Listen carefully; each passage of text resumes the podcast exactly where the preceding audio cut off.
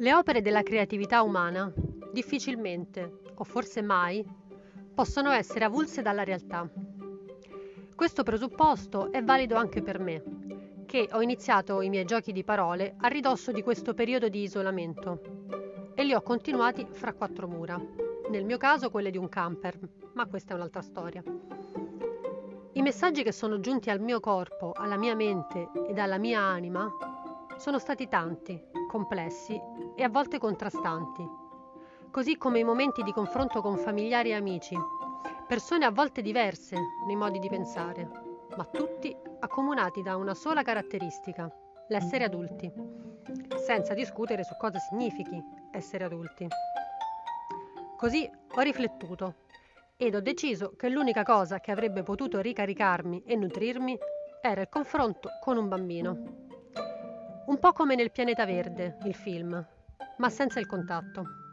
Allora ho scritto, ho scritto una lettera ad una bimba di poco più di un anno, che si chiama Rebecca.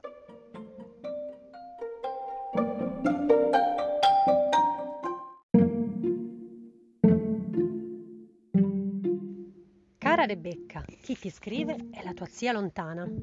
Avrai sentito parlare di me.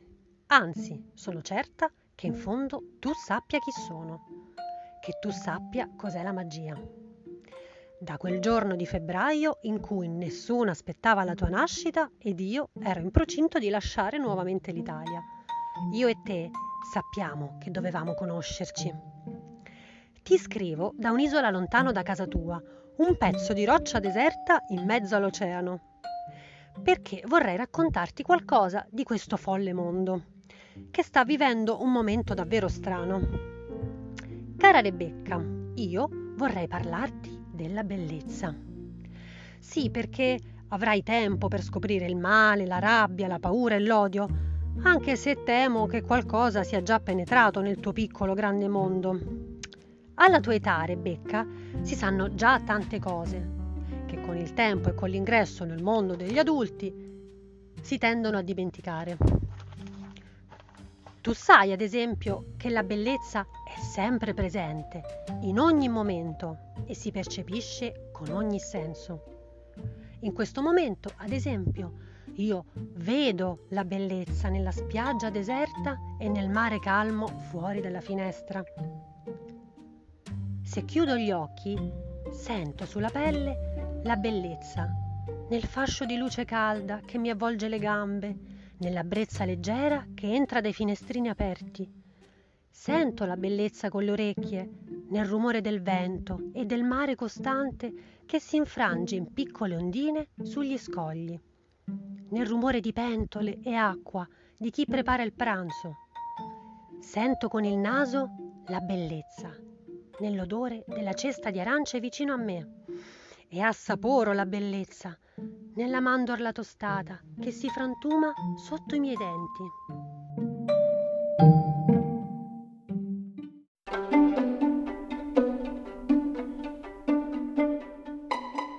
Anche chiusa tra le pareti di un camper senza poter uscire, un giorno ti spiegheranno il perché, voglio dirti che la bellezza esiste, ma tu queste cose le sai già.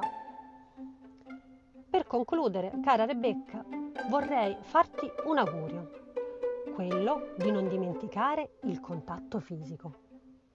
A noi adulti spesso fa paura, soprattutto in questi tempi strani. Devo confessarti che noi grandi abbiamo una certa diffidenza nei confronti della pelle.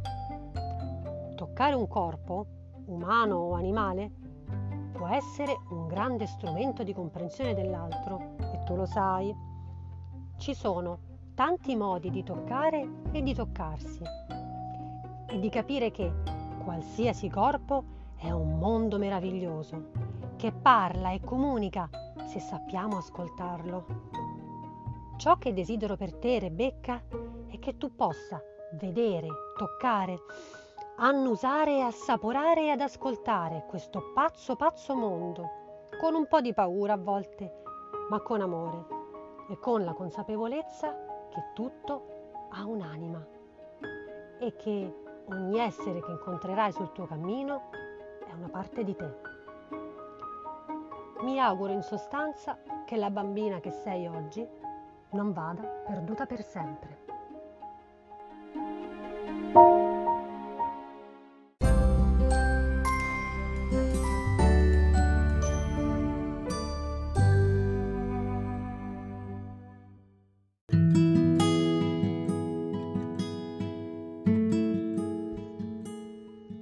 Ho scritto questa lettera perché mi sembrava giusto, doveroso, mandare un messaggio di speranza a chi si è appena affacciato in questo mondo. Un mondo pieno di rabbia, di frustrazione, di odio.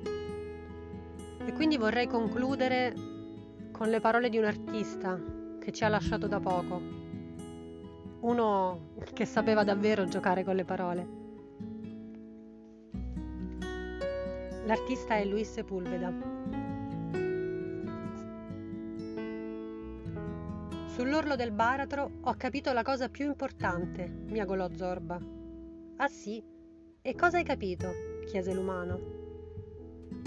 Che vola solo chi osa farlo, miagolò Zorba.